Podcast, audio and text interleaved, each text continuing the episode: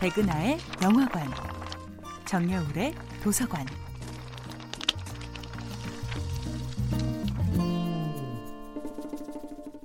안녕하세요. 여러분과 아름답고 풍요로운 책 이야기를 나누고 있는 작가 정여울입니다. 이번 주에 만나보고 있는 작품은 소포클레스의 안티고네입니다. 안티고네의 이름은 꺾이지 않는 또는 거슬러 걷는 자라는 뜻입니다.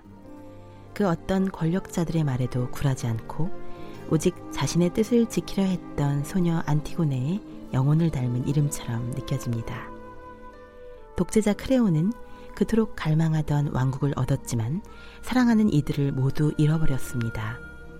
안티고네는 참혹한 죽음 속에서도 당당히 살아있고 크레오는 화려한 삶 속에서도 차갑게 죽어버린 신세가 된 것입니다.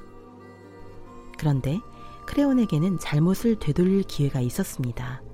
바로 그의 아들 하이몬이 아버지에게 용감하게 조언을 한 것입니다. 제발 아버지의 말씀만이 옳고 다른 모든 것은 그르다는 생각에 사로잡히지 말라고. 자신만이 지혜롭고 자신만이 가장 뛰어나다고 생각하는 사람이야말로 내면이 공허한 사람이라고. 하지만 크레오는 아들이 사랑에 미쳐서 여인에 미쳐서 감히 왕의 말을 거스른다며 이런 지하에 아들의 청을 거절하고 맙니다. 그는 그렇게 구제불능의 독불 장군이 되어간 것입니다.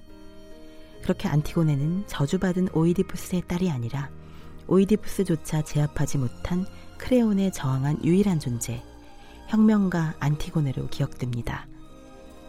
위대한 왕들은 연약한 줄로만 알았던 딸들의 반란 앞에서 자신이 만든 법과 폭력이 어떤 힘도 발휘하지 못하는 권력의 사각지대를 발견합니다. 국민이나 며느리 또는 누군가의 아내가 되어 자신에게 복종하라는 위대한 왕들 앞에서 딸들은 그 누구도 아닌 그저 사람다운 사람이 되겠다고 선언하는 것입니다. 아직도 우리 사회에는 수많은 안티고네들이 있습니다. 대단한 지위나 명분의 이름이 아니라 아무것도 아닌 자의 뜨거운 삶으로 말하는 사람들이 있습니다. 저 수많은 안티고네들에게 가장 절실한 것은 아버지를 대체할 강력한 보호자가 아니라 당신의 선택이 옳다고 믿어줄 동지들의 따뜻한 손길이 아닐까요? 저 조그맣고 등이 굽은 안티고네들은 바로 우리의 친구이고 자매이고 연인입니다. 저는 안티고네를 통해 아름다운 타협이란 없으며 사랑보다 더 위대한 권력이란 없다는 것을 배웁니다. 정여울의 도서관이었습니다.